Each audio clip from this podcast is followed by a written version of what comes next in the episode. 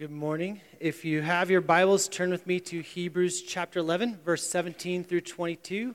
If you don't have a Bible, just slip your hands up. The ushers will grab one. You're more than welcome to look on electronic device as well, if that's easier for you.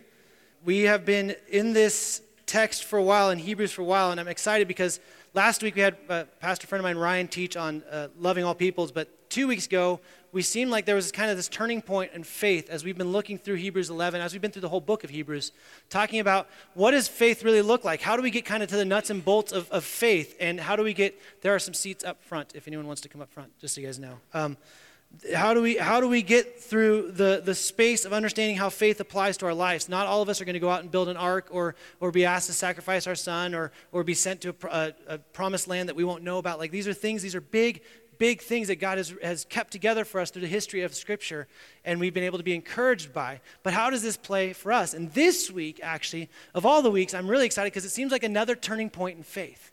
This week, I think we figure out a little bit of what faith looks like and how it plays out in, in the Scriptures. And so I'm incredibly excited about that. But as you've maybe known if you've been here for a while, back in January, about every January or so, we, the elders, we pray through a, a, a, word or something that we feel like God wants us to work on as a year. And this year we had prayed through and we felt like it was faith. We felt like God was really going to, to stretch us, to ask us to step in faith. And so we, we started praying for that. We've been talking about that, we are asking you to, to risk faith individually and then collectively as a gospel community or as, as a church, what that looks like.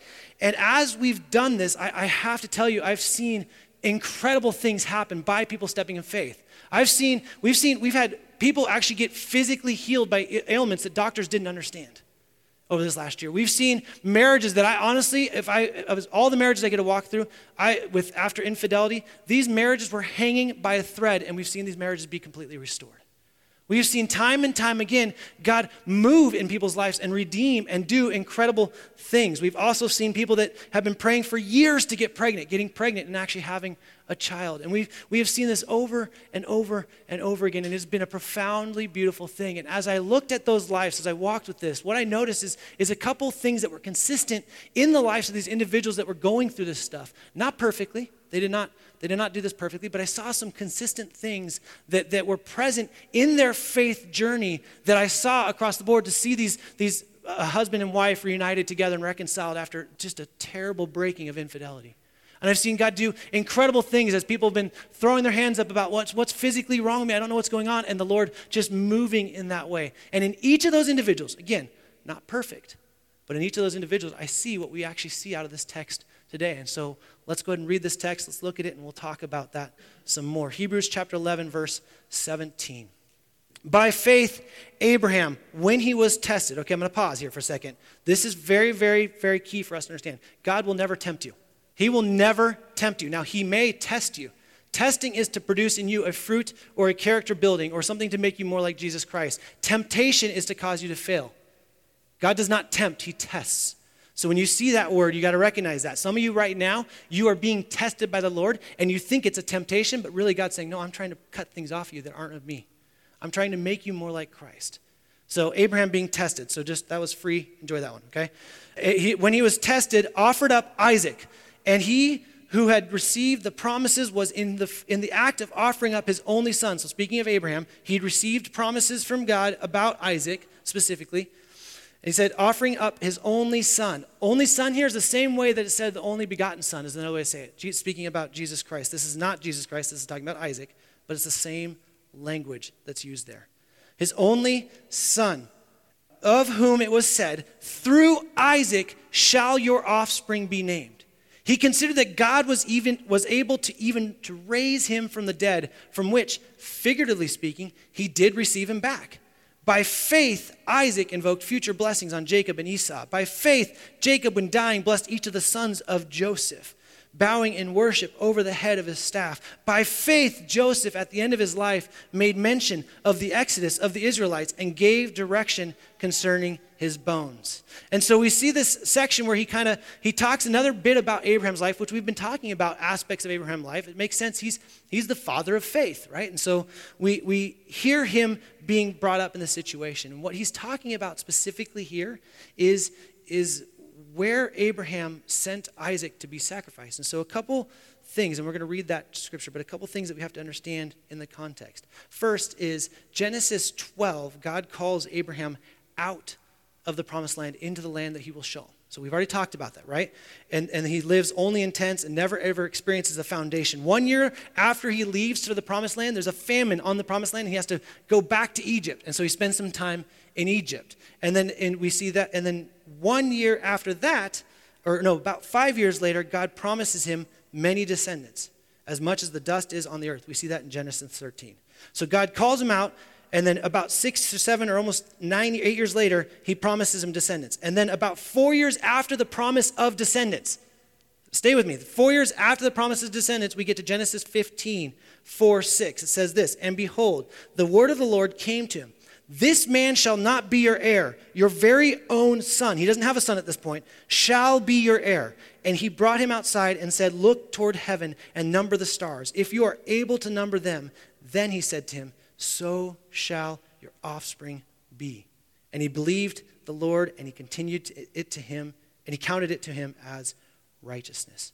And then right after this, a super intimate covenant happens. Now, covenant, we've, we've talked about this before, but a little background. A covenant is, is a binding agreement between two people. In the Old Testament, what it was is normally you'd take two, an animal, cut it in half, and split them across on either side, and the blood of the animals through the middle, and the person would pass through, usually the, the lesser of the person. So if it was a king and a peasant, the peasant would pass through saying, If I don't uphold this covenant, then the same thing should happen to me that happened to these animals. And in, in a total, like, audible, a total thing that, like, messes with everyone's head, at least historically and in general, because it's never happened again, is Abraham doesn't walk through the middle of those animals. God passes through them. And so, what he's saying, in essence, is what God's saying in the covenant to Abraham, which is Abraham's questioning God. Okay, you say I'll have many descendants. How do I know? I'm just going to lob this out, guys. If God's speaking to you like let's just go ahead and say he's trustworthy. Okay, we don't need him to do anything else. But but Abraham asked for something else, and so this is how he does. It's fine. I'll, I'll, let's make a covenant. Let's do this. And then God passes through the animals, the higher over the lesser. And what that means is if Abraham fails to uphold the covenant, it's on God. If God fails to uphold the covenant, it's on God. God takes the whole thing. It's a beautiful picture of Jesus Christ in the future. An incredibly profound, beautiful picture. This intimate covenant with Abraham, the only one that's so intimate with God and Abraham, here we see it in the scriptures. This happens. And like maybe a year later, okay, maybe a year later, Genesis 16, we see uh, Sarah offering up her Egyptian servant Hagar to, to Abraham to make descendants because, like, well, he promised descendants, but it's been this long, seven years or so. What? I mean, maybe this is how I'll help. And so he impregnates Hagar. Ishmael comes from that. God blesses Ishmael, but that's not the purpose, and that's not what he's talking about. And then in Genesis 18, almost 14 years from the covenant made with his promises, so 14 years from that covenant, 14 years from there, a son is promised again a year from now. And that's when Sarah laughs. I mean, it was already funny 14 years ago, but now it's just like comical. I'm well beyond. Everything physically in me is not possible for me to have a child at this point. And so then a year later, he has about Genesis 21, we see that Isaac is born. And that's where this story picks up in Genesis 22. Now, it's not one year after. We assume that Isaac in this story, most scholars would believe he's from age 15 to 30. That's the best we can kind of timestamp him in this. So he's either 15 at the youngest or 30th at the oldest, oldest or some, most likely somewhere in between there. So then Genesis 22, it's the very front of the book, 22, second, 22nd chapter, if you want to read with me, or I can read it to you, is where this picks up. After these things, God tested Abraham and said to him, Abraham. And he said, Here I am. He said, Take your son, your only son Isaac, whom you love. Now, remember, he has Ishmael, who's with Hagar. But this is what God is saying. God's saying, This is the son. This is your son. This is the one that everything's going through. Whom you love, and go to the land of Moriah, and offer him there as a burnt offering on one of the mountains of which I shall tell you. Then it says, So Abraham rose early in the, mor- in the morning, saddled his donkey, and took two of his young men with him and his son Isaac. Okay, it doesn't tell him when to do it. Let me just make that really clear. He doesn't say, hey, on this day do it. He just tells him to do it. The very next morning, Abraham gets up and does that. I, I like this is conjecture, this is my own thought. I kind of feel like he didn't talk to Sarah about it. I mean, it's just, just me because I, I, like I, I can't even imagine trying to bring Judah up to my wife, but I'm pretty sure she'd punch me if I was going to do something like that. Because a sacrifice was an, a, a burnt offering was an atonement for sins. You would dismember the sacrifice. You would cut it, kill it, dismember it, let the blood drain out, and then you'd burn each of those body pieces as an aroma, as an offering to God. So that's what is in his, uh, his mind. Abraham wakes up the next morning knowing that Isaac is the one that's about to be dismembered. And so he goes on, says with Isaac. And he cut the wood for the burnt offering and arose and went on the place of which God had told him. On the third day, Abraham lifted up his eyes and saw the place from afar. Now, Chronicles tells us that this is Mount Moriah, which we know. Later on, the entire sacrificial system that, that operated in Jerusalem was instituted on this mountain. Okay, so we see that right there. And so he says, Then Abraham said to his young men, Stay here with the donkey. I and the boy will go over there and worship and come again to you. And Abraham took the wood of the burnt offering and laid it on Isaac, his son, which is why we know he's older than six years old. He's carrying all the wood for a burnt offering. And, and Isaac said to, and Isaac, oh, and so they both went up together. And Isaac said to his father, Abraham, My father. And he said, Here I am, my son. He said, Behold, the fire and the wood, but where's the lamb for a burnt offering? Abraham said, God will provide for himself the lamb for a burnt offering, my son. So they went both of them together. When they came to the place of which God had told him, Abraham built the altar there and laid the wood in order, and then just kind of goes into this and bound Isaac, his son, and laid him on the altar on top of the wood. Then Abraham reached out his hand and took the knife to slaughter his son. But the angel of the Lord called to him from heaven, said, Abraham, Abraham. And he said, Here I am. He said, Do not lay your hand on the boy or do anything to him, for now I know that you fear God, seeing you have not withheld your son, your only son, from me your one and only begotten son from me. And Abraham lifted up his eyes and looked, and behold, behind him was a ram caught in the thicket by his thorns. And Abraham went and took the ram and offered it up as a burnt offering instead of his son. So Abraham called the name of that place, the Lord will provide, Jehovah Jireh, or Jehovah Jireh, as we would say it. As it is said to this day, on the mount of the Lord it shall be provided. Okay, so this, this seems just crazy all the way around the board. And, and, and, Hebrews kind of tells this story, this narrative. They don't really offer anything extra other than he says that, well, Abraham knew that he would be, he would obviously raise him from the dead because this doesn't make sense. There's an incongruency seemingly with God's commands and what God has promised and what he's asking now. See, God had promised that through Isaac, through Isaac shall your offspring be. That's a promise that, that was in place. And Abraham walks up and he takes Isaac up there and he goes and gets ready to sacrifice him. And what was happening in an instance, which is something that I think most of us miss in our lives, is that when Abraham was called out of the promise, out of his, his comfort, his home, out of Ur, and head to the land of unknown where God was going, we've talked about that a few weeks ago. God was asking Abraham to give up his past, to give up his birthright, to give up his, his, his, his ability to be a citizen somewhere and, and move into an alien. So he's literally asking him to give up his past. What God does with Isaac is he's asking him to give up his future. And see, and I think most of us are really good at giving God our past. Oh, yeah, I was a total mess when I didn't follow the Lord, but then God gave me, He saved me, He, sacrificed, he sacrificed His Son for me, and I get it. Like, I'm whole now, and I'm a follower of Jesus, and man, He did so much for me. But we rarely give God the credit for our future. We rarely push ourselves to say, oh, wait, wait, not only does he want to take our past and restore and redeem, but he's actually the God of our future as well. And most of us live our lives, don't miss this, most of us live our lives as if our future is here on this earth in a vapor of a life. When God doesn't promise, his promises don't end here, his promises go long beyond that into eternity, into the kingdom of God forever. And so he, in a moment here, is asking Abraham, not only has he asked him to give up his past, now he's saying, We give up your future. And again, it seems incongruent. It seems like, wait a second, you're asking something that makes no sense. The crux of Abraham's crisis is a seeming contradiction between the promises of God, which were to be fulfilled through his heir Abraham or Isaac. So Abraham was forced into a radical posture of trusting God. He was forced into a radical posture of trusting God and believing that. And, and then in that trust, acting in obedience. That's how faith plays out. Look, we, just in case you're wondering, I feel like I'd love to put some conjecture in this and be like Abraham was wrestling the whole time he was walking, the whole time. Man, he must have just been like turning his mind. Am I really going to do this? How's this going to happen? But Romans 4 gives us a little bit of insight into that. I don't know if you know this. Romans 4, 20 and 21, speaking of Abraham, no unbelief made him waver concerning the promise of God. But he grew strong in his faith as he gave glory to God, fully convinced that God was able to do what he had promised. It was for God and not for Abraham to reconcile his promises and his commands. Do you see that? In our life so often we want god to re- we want we want to reconcile what god promises and what he commands and we want to try and make those work and, and abraham in this situation just says no god you're going to have to figure this out i've seen you I, the covenant happened i've made my mistakes look abraham is not perfect we'll talk about that in a second i've made my mistakes but i can trust your promises and you said through isaac you will make as many descendants as there are stars in the sky. So if I kill Isaac, something's got to happen. Look, there was no human sacrifice in a healthy or holy way at this point. There was no resurrection necessarily talked about or done in this point. And Abraham just like, nope, God's promises. I'm resting on it. That's it. And he holds his ground. And he walks in faith to put his son on the altar. It's interesting because he, you can actually understand that the author isn't going out of his way in Hebrews to try and explain something that doesn't make sense.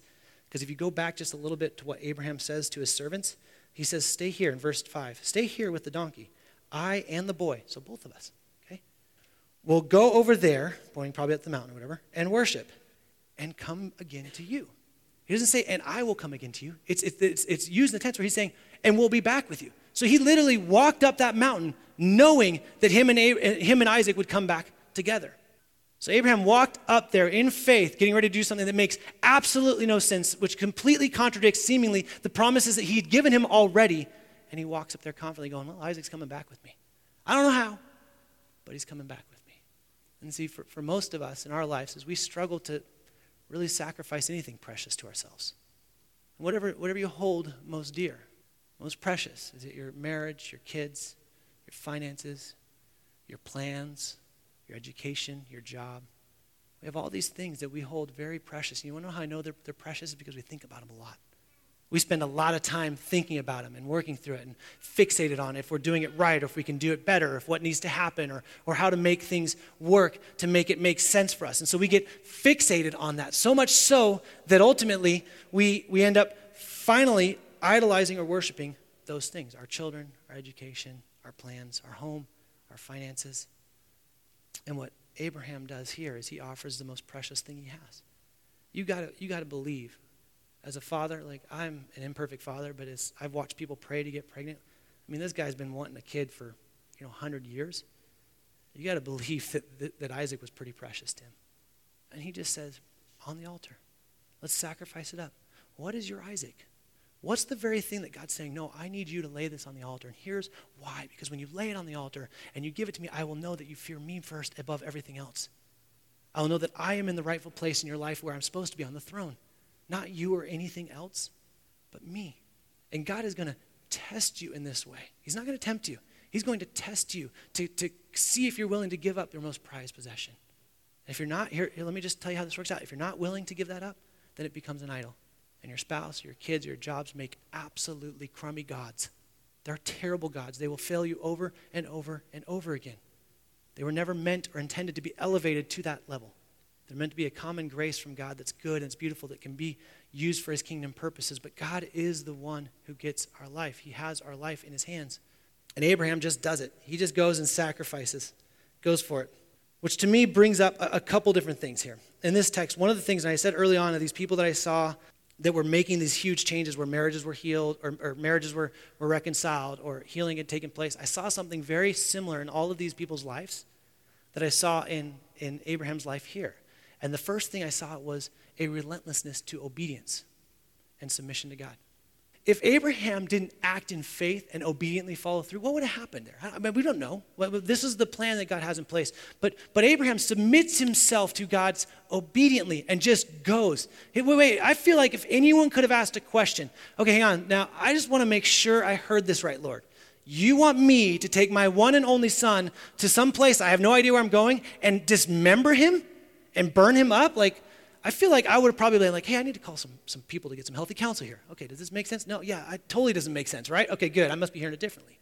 But instead, he just said, this is the Lord's voice. He, he knew the Lord's voice, which is something that we should as well know.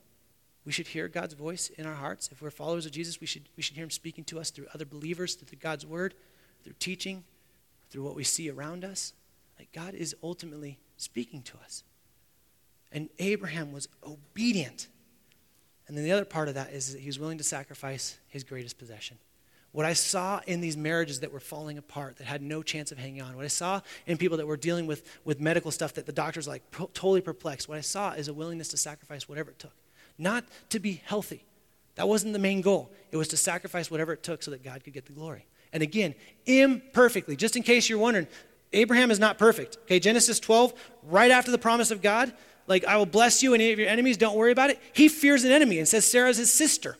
And she gets taken off to the harem with all the, the king's women and about to be defiled, and God intervenes. This is right after he says, I will bless you and I will, I will curse your enemies. I feel like if God told me that, I'd be like, man, I'm, I'm invincible. Not even a year later, and he's like, oh, they, you know, you're really pretty, Sarah, and they, they might attack me and take my stuff, so just say you're my sister. So he says he's his sister and gets a bunch of blessings from the king, which is, I think, a really funny thing because he, instead of the blessings from the Lord, he took the blessings from the king in that situation. And then, just, just in case you're still thinking that Abraham was like super holy and you could never do it, in Genesis 16, he impregnates his wife's Egyptian servant. This is a year, like a year after the most intimate covenant ever made. like barely a year later, it's like, oh yeah, you know, it has been a long time we are obviously not going to make this work. So, so how about, yeah, this makes sense. We'll just, we'll just use this Egyptian servant. Go around God's plan. Let's not be patient for what God's doing. Let's just, let's just make this happen ourselves. So often I see us doing that very thing. That very thing where we are so impatient. We're so impatient that we will go around God to do things that seem to make sense for God. And God's saying, oh, hang on, I, I got this. Not only am I the author of your faith, but I'm the perfecter of it. Let me do what I came to do. And just in case you were wondering if Abraham still was like, man, the solid dude never messed up, Genesis chapter 20, he didn't learn his lesson. He pretends that Sarah's his sister again, and God has to intervene. I mean, it's like, this is, this is ridiculous. Abraham was not perfect, he messed up. But what we see Abraham doing, and why I think God has restored this or upheld this history for us for this whole time, is you see two things very present in Abraham sacrifice and obedience. It's hard to have a living faith without seeing sacrifice or obedience. It's really hard. Understand, like, let me, let me say it a different way. James, who's the half brother of Jesus, the author of the book of James, which, by the way, in and of itself should be enough reason for us to believe in Jesus, because I just don't know how anyone could convince their brother that they were the Lord. Okay? Like, I mean, like, like maybe when they're really little, you could do it, but like they're going to come to and be like, you are definitely not the Lord. Okay? But James comes to. He comes to and realizes Jesus was truly who he was. He's the Messiah, he's the Lord. And James now is following his brother, half brother, and he says it this way in James 2 20. He says, Do you want to be shown, you foolish person? Okay, that's harsh language, but hang out with me. He's, he's making the argument that faith without works is, is, is absolutely pointless. He right, up right before this says, You believe that God is one. Great, even the demons believe that. Demons believe in God, but they don't follow, they don't submit to him. And so he goes on in, in chapter 2, verse 20. You foolish person, that faith apart from works is useless. Not kind of part helpful, useless. Was not our Abraham, our father, justified by works when he offered up his son Isaac on the altar? You see that faith was active along with his works, and faith was completed by his works. Now, James is not contradicting Paul when he says it's by faith alone you're justified. What he's saying is if you want to see the value of your justification, you'll see it played out. If you want to see if it's real, you want to see if it's happened, it'll automatically come out in works. Just in case you're wondering if James was off his rocker, he's just repeating what Jesus said in John 15. Jesus gives this parable about the vine. He says, Look, you're either a good tree that bears good fruit or a bad tree that bears bad fruit. And we always try and find that third tree out there. I'm just, I'm a good tree, but I just, you know, I'm just having a bad season. And Jesus says, No, no, if there's a, if there's a branch in a good tree that's not connected to me, I'm going to cut it off. If there's something that's producing fruit, guess what? I'm going to cut it off so it'll produce more fruit. It sounds like a violent process. It doesn't sound like it's super easy. And so many of us waffle in our faith because it's difficult. Like, oh man, he's pruning me. This hurts. He's saying, Yeah, I'm making you more like me, which should be your goal as well. You don't want more of you, you want more of me and less of you. And so faith and works work together. And Abraham, despite he did it imperfectly, he stepped out in faith, by faith, obedient to God's word, or God's word and sacrifice. Now, why would Abraham do that? Now, Abraham has what these last three patriarchs have that were shared, okay? These last three patriarchs are kind of like blitz through Isaac, Jacob, and Joseph. He just kind of like, and they by faith, they by faith, they by faith. Just kind of like throws them in there, like, oh, by the way, here they are. And what's interesting, aside from Jacob's life, who maybe struggled a lot, and Isaac made some pretty big mistakes too, I think in, in, in, multiple of these lives, I feel like I could point to, if I was the author, I would be like, here's a couple other areas that they were super faithful. Let's just start with Isaac for a second, okay? Isaac is stronger than his dad. No one would probably argue that. Now, I bet, I bet Abraham had some mean old man strength, okay? I bet that was the case. But either way, there is no way that Abraham could have forced Isaac, if Isaac didn't want to, to get up on that altar. No way. Isaac on the way up is like, well, where's the ram? The Lord will provide. And then it's like, okay, son, give me your hands. You got to get up on the altar. Like, if I'm Isaac, I'm thinking, oh, I'm the lamb. I, am the, I'm the one that he's sacrificing. And again, this is conjecture, but I think, I think Isaac, instead of like questioning his dad and finally, I think he went like this. All right, dad, time up. Time up. What do we need to do? Get me up on the altar. Let's do this. Why would, why would Isaac do that? And if I were going to write about it, I feel like that would be the biggest step of faith because it takes crazy faith in your father to stand up on, get on an altar that's about to be burned and stabbed and, and dismembered. I don't think I could convince any of my children to do that. I really don't. So, what did Isaac see? Was it because he threw the football with him all the time on Tuesdays? They watched their favorite show on Netflix? Was it because he was, you know, playing games and wrestling with him? Was it because he saw the way that he treated Sarah or the, saw his life? I think all that played a role into it. But you know what I think made a bigger difference in Isaac's life? Is he saw Abraham's faith. I, I bet even all the mistakes that Abraham shared, I bet he actually shared those with Isaac. Yeah, I made some stupid mistakes. And Isaac, his son, who has a good amount of years with him, his only son, so he's got lots of dad's time, he steps willingly, faithfully onto the altar saying, I trust what my father has heard from the Lord. Now that is faith. Why don't you write about that, God? Why don't you put that in there? Because I think what Hebrews is trying to force us to think about over and over and over again. The same reason why he goes rapid fire on all these people. Like Joseph, there are a million other things that Joseph did in his life that were incredibly faithful. And literally, the one they go to is because he speaks of the Exodus and makes arrangements for his bones to be buried in the promised land? Like, that seems like, what are you doing here? And what the author is doing in Abraham's life, both showing sacrifice and obedience, it's showing that Abraham, Isaac, Jacob, and Joseph all did the same thing that we are commanded to do. They looked forward to the promises of God. Every single one of them. Isaac blesses with the form the, the for the promise. Jacob, who's walking with a limp, hangs over his, his cane because he's because he's he can't he's got a limp. Remember when he wrestled with God and, or touched his hip and it's out of socket. Like he was never healed from that. So you assume he's just limping around. He's resting on his cane, worshiping at his deathbed. It's not that he should be, that's what the point is. The point is, is at the very end of his life, he's still blessing for the future promises. Joseph is talking about the Exodus. He's saying, look, you guys, God is going to free us. He's going to free us from the Egyptians. He's going to send us out. It hasn't happened yet, but it's coming. And then he says, and because it's coming, I want my bones to be buried in the promised land, just like my father Jacob had his bones buried in the promised land. Think about that. For years, Israelites were carrying around the bones of Joseph. His faith was being spoken of while they were carrying it. He was so confident that the promised land would go. It's like, put my bones there so that they can be in the promised land. So every time someone looked at, who's that? Well, that's Joseph's bones. We're just carrying those to the promised land. Man, he was that confident that the promised land was coming. It's taking turns keeping at each other's houses. Well, you got to keep them now. They all looked forward to the promises, which, you know what? When I look at those marriages that were falling apart and I look at people that were struggling to have babies or, or people that, that have physical ailments, I saw something in, in total parallels this, which was a faithfulness to look forward to the promises of God. If God doesn't heal this, I don't care. I want to make much of his kingdom. If God doesn't bring me a child, I don't care.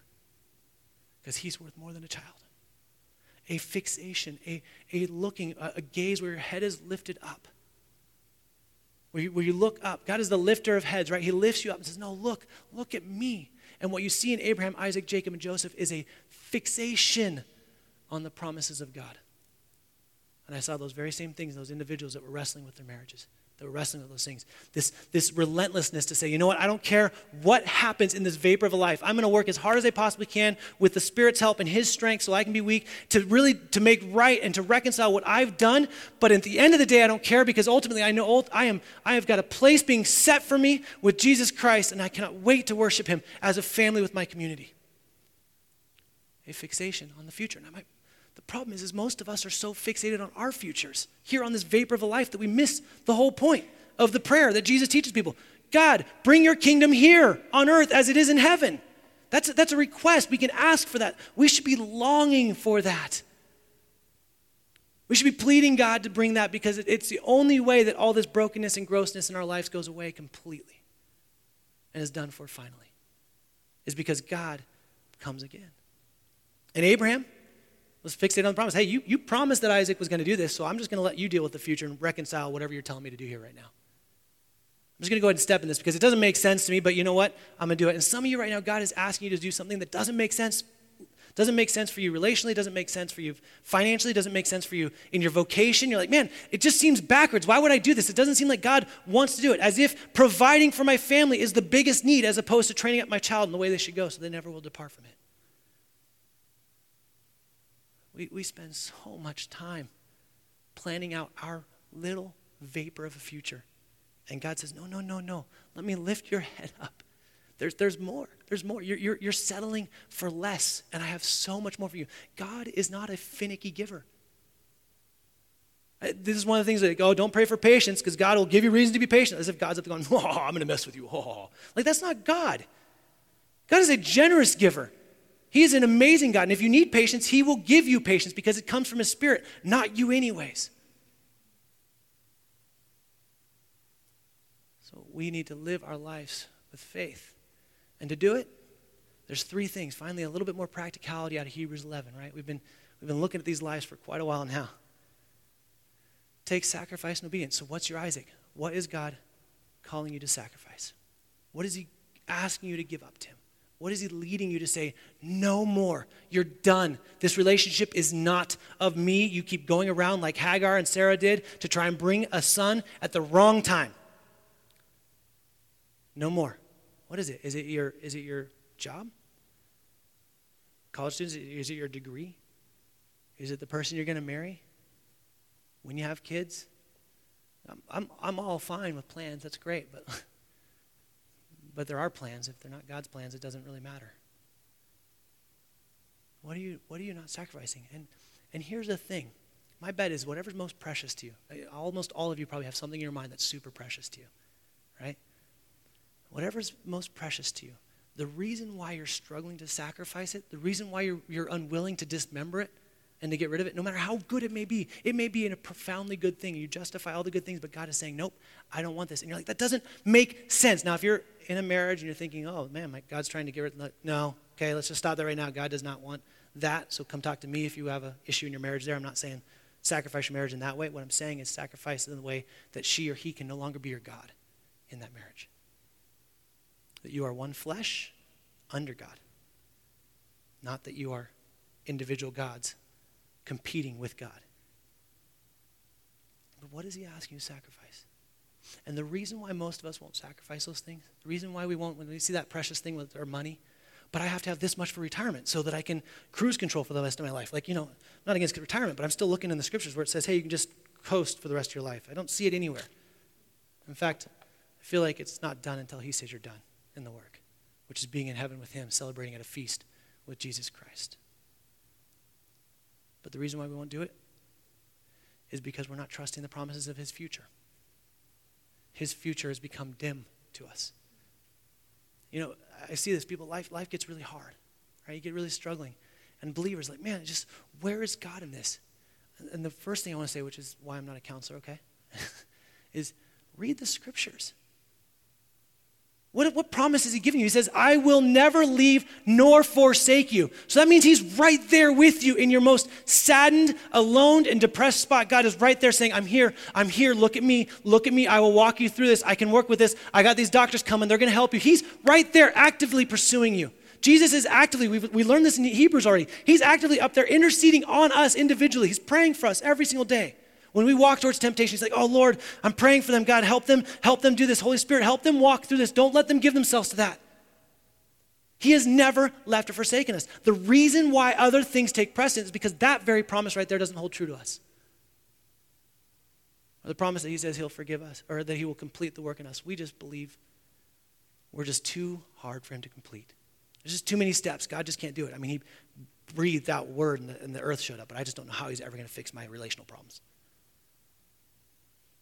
I just, you know what, no matter what I do, financially, I'm always behind. I just can't ever get there. I just, it just must seem too big, although God owns the cattle on a thousand hills. So maybe there's a reason, an underlying reason that you're not submitted to there. Would you submit yourselves in obedience and step out in faith and sacrifice anything? Fixated, I mean fixated on the future. So fixated that people are like, would you stop talking about the kingdom of God? It's just like, I mean, can you live a little presently? I would love to hear that happen more often. I would love for people to go, you know what? I had this 10 year plan for my life, but I realize I don't, tomorrow's not even promised. Because a bird doesn't fall from the sky that God doesn't know about, so I can guarantee He knows when my time's up. So I'm going to live more presently today, not for myself, but for his kingdom purposes. The band's going to come up and we're going to worship some more. And what we see in these patriarchs is true living faith will have sacrifice and obedience. It will. And that a fixation on God's promises as not only true, but what we desire most in life is what He's asking of us. It's what He's leading of us. It's what He's given us the Holy Spirit to do in us. So, would you be more fixated on that? Would you submit yourself obediently to God? Some of you, that means right now, you know. I said sacrifice, and you know very well. You're like, oh man. You're like getting sweaty palms, kind of uncomfortable in your seat because you're like, I know that that means that this relationship is supposed to end because I'm not honoring God with it. But, but, but, but, but, but, but, but, but. And you know. Walk in obedience. Get up the next morning and leave. Like, I, am telling you, if, if, God said that to me, I feel like I could be like, oh man, I woke up late today. We'll, we'll start tomorrow. It's a long trek ahead of us. Oh, well, you know, I haven't gotten the groceries yet, and we got to get this. I got to button up these things first so that I can get going again. I feel like I'd find a way to delay all of that, and I think a lot of you are doing the very same thing with God right now. Is you're delaying the very thing that He says, no, no, no, no. When you let go of this, trust me. Trust me, trust me. And he's the only one that can say that. We can go, well, He's trustworthy. Fully trustworthy. There's not a single thing in Him that's, gonna, that's not trustworthy. What's your Isaac? And some of you, you got to stop looking at your future here on earth and look at your future in the kingdom of God. Start storing up for yourself treasures in heaven. Let your heart be there. Let your heart be there, not, not here in this stuff. Some of you, this means that you're going to have to give up a lot of things. A lot of things, and it's going to be painful, and it's going to be hard, and it's going to be difficult, and don't let, don't let yourself be fooled. I am confident that Abraham, although he was confident walking into this, still wrestled with that idea. That's a visual he probably could have never gotten out of his mind, even if Isaac was raised from the dead. I'm pretty sure that he would have done it through tears as he did it. And so some of you need to start walking obediently in God with tears, knowing that, man, he is, he is ripping, he is cutting away something in you that you've held so dear for so long, but it's become an idol, it's become a God. He says, You're done. I'm here to make you more like me. This is not about you. This is my grace and love for you, but it's about my kingdom purposes. And there are people that you know that need to know you, and I need them to see in you the faith that Isaac saw in Abraham to be able to just willingly walk up on that altar. We pray, Heavenly Father, I thank you so much for your word. God, I know, I know in a room this size with this many people, I know there are so many people that are wrestling with the idea of sacrificing something. And so, God, would you remind them that their jobs are not their jobs, that their money is not their money, that their families are not their families, that their children are not their children, that their spouse is not theirs, but they are all yours, made in the image of God. These people are made by you, and they're your children first. Please don't let us place these things in, in, in front of you. Please don't let us idle them the way that, that we have done so often in our lives, God. Whatever needs to be cut away of us, cut, God, so that we can be truly dependent on you in everything we do.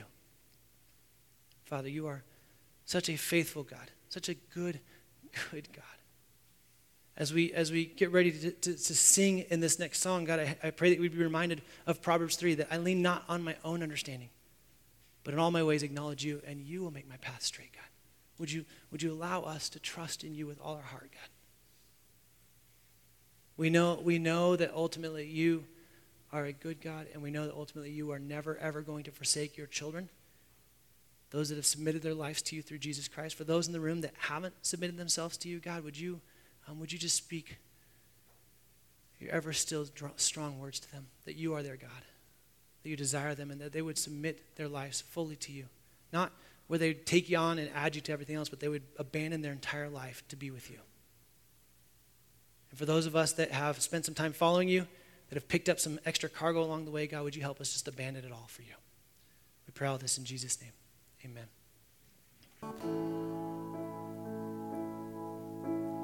Father, it's truly um, the blood of Jesus why we can stand here and worship you. It's the blood of Jesus that we can live for you. It's the blood of Jesus that helps us all walk in the freedom that we so don't deserve, but we get because of Jesus. It's in his precious name, his precious spilt blood that we, we glorify you, God. Amen. Well, you guys can grab a seat. This is Brian, one of our elders. I promise most of you won't believe me on this, but I didn't time this announcement we're about to share with you the way it was. So when we began the year, I, am telling you literally, I want to make sure you know this. We began the year, I said, hey, this is a year we're going to have to risk in faith This is a year that we're going to have to really move forward with faith, and who knows what that's going to mean. And then coming to this weekend, I didn't actually plan it to be talking about Abraham and Isaac and that whole thing. Like, that was, like, you guys may give me, I just want to make sure no one gives me any credit for really timing things well, because that was all the Lord's timing for what I'm going to share. If you're an owner, you received an email this last week, and this is exciting news, that you should have received from me earlier. If you are an owner and you didn't receive an email, please contact Maddie, get your email updated. If you're not an owner, you're like, wait, what do you mean an owner? Well, that Rev 22 Basics class I told you that's this Friday, that's how you get into one of those. So, so we communicate a lot with our owners and do that. So please sign up for that class at the info desk you want to be there. But this email went out last week, and I'm super, super excited. We are officially, as a church that's been looking for a place to meet on Sundays for seven years, we have officially found a potential place for us to meet as a permanent location in downtown Boise. Yes, praise God, it's exciting. So, a couple things you need to know. Um, we're currently walking through the process of moving both our Sunday services, our offices, and everything at this facility. And this is uh, this is exciting because there's a lot of things that have to happen. It's currently not a church, so there's a lot of zoning and other things that have to happen. About over the next four weeks, we're hoping to be able to share the vision and what God's doing. We're not going to talk about it every week, but we're hopefully going to have a lot more details. Uh, I want to just say this right at the beginning. I decide, besides the fact that my back is no good today, I don't mind setting up and tearing down every week. The purpose to finding a space is not to not have to set up and tear down. The purpose is for us to dig some roots in so that we can continue to press into loving God with our heart, soul, mind, and strength, and to love our neighbors ourselves. So I'm super, super excited about that. We're going to be meeting with investors and contractors who will be involved in converting this existing building into a usable space. This process is going to take a lot of time and quite a bit of money, but God has already shown us that He's in charge of this whole process by the way He's lined everything up so far. And so I want to share a few of those really awesome things. First thing, the people that own the building are believers. And they, when they found out kind of backdoor channels that it was a church that wanted to meet in there, they got super excited and they went into contract for $250,000 under appraised value on the space. Okay, so that's huge, right? In downtown Boise, in a market that is out of control, right? The second thing is, additionally, about a year ago, I got connected from another church, a really good friend, pastor friend of mine, to an investor who said, Hey, I have some money. I want to buy a building for a church to use. And so, so we have been talking for a year with the elders through a lot of prayer, and he is the one that has gone in contract to purchase this building. So right now, building being sold for less, investor buying the building, which is incredible. So that's not anything that we are having to do, which is incredible. Thirdly, is there's a bunch of other things that have to come up with this. We have to uh, secure parking, all those other things. Well, one phone call, and the person's like, "Well, I'm not going to charge a church. You guys can go and have the parking lot for free on Sunday." So, so it seems like God is really moving in a lot of really, really cool ways. But the one thing in this agreement is that we are going to be responsible for the tenant improvements, is what it looks like. And we're, we're pricing those out with buildings, with owners, and all those other things. And so, with builders and all that stuff. And so, we are looking forward to sharing more of this with you. Now, here's the most exciting news, okay? This is what's crazy. Because it's, it's the way it is, because it's how it's going, we could actually close on this building the first week of November. That's how fast it could go. So, we need lots of prayer. Please be praying a lot because this is a lot to take in and a lot of things to do. And then what we're going to do is we're going to continue to finalize what it takes to get the space, get all those things in place. What we're asking for you guys to do right now is start praying for this. Here's the building, if you want to see a picture of it. It's on, it's on Main and 27th. One point, it says, it says on, on Google Maps it's a three minute drive from here. From BSU, it's a 1.5 mile bike ride on the Greenbelt to it, so you can get right to it. And it's way bigger than what that yeah, this, this, is a building for ants. Okay, yeah, that's so. Um, that's that's at one least, at least corner be two, of it. Two times that big. Yeah. Yeah, that's one yeah. corner of it. Um, so, so you guys are welcome to drive by it, pray for it. There are there are tenants in there using as office space, so please don't walk in. Okay. like, but you are welcome to go pray for it. We're going to hopefully get everyone there to pray at some point as we do some details. We've got meetings with builders and a bunch of other stuff this week, but we're asking you guys to pray as families, as gospel communities, um, and then ask you specifically to pray of how God is asking you to partner with us in this process. We will have to raise money. We will know those numbers specifically when it comes, hopefully, in two weeks or next week potentially. We're trying to finalize all that. And we will have to do that through the tenant improvements. On October or on September 16th, we're going to give everyone the opportunity to respond to what God is asking for them to do in this process. We're going to call it Commitment Sunday. We're not going to make a big hoo ha that's going to be a million different days over and over again. I'm just going to ask you guys to be prayerful about it prayerful what God is going to call you, if this is your home and this is where you're part to be, to sacrifice for us to be in this. We are super, super excited. There is a lot of opportunity for us to do some really great things to be a blessing to the community, a lot of other opportunities to be a really big blessing for the area. It just, I have, I'm, I'm going to share one more fun story because if that's okay. So I met with a pastor that's really close to there, another church that I've worked with a long time, and they're actually looking potentially at, at moving spaces. And one of their prayer requests is like, man, God, we've really been in this area and we wanted someone to be here. And he didn't know that we were getting connected to this building and this was there. And so when I met with him, he's like, You're kidding me. I just told my leadership team that we need to pray for God to provide a church in this area right here since we've been doing work. And so you just see God working on a big scale, and it's incredible. And so we are faithfully kind of stepping out in faith like Abraham, where we're not necessarily sure what the next step's going to be, but we're, we're walking in that. If you want to be a part of this, there will be lots of opportunities for you to be a part of this with sweat equity as we do some teardown and stuff like that. And also, if you are a contractor or anything else, the way that it looks like our builder, who is a believer, by the way, I can't. This is the most amazing thing. I'm sitting in McDonald's, okay, of all places. I don't eat in McDonald's except for in the Philippines once a year, okay? Um, in McDonald's with the owners of this building, with our realtor who, and his partner who are both believers, and the investor who's a believer, and then me, and we're just sitting there, we're praying for the opportunity. Like,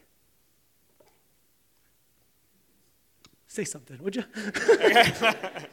it's incredible. It's Okay. incredible. So earlier this week, we got to go into the building, and we were on the ground floor, just about to wrap up, and we had three elders, the youth for one, Yeah, the the one. and the elder elder, right? And then we had uh, we had the builder, who's a believer, Mm-hmm. Who has done this for many churches. We had two commercial real estate agents that are believers. Yeah. believers. We had the investor who actually has been sitting here in this congregation Mm-hmm. from time to time. We got to sit next to him when the choir was here, Mm-hmm. and we sat down next to him and had some great conversations. The building owner, and it was just like, wow, this is Christ Church. This isn't Rev 22. Mm-hmm. Yeah, no. This is Yeah. this is kind of his plan, and it wasn't our plan. Yeah.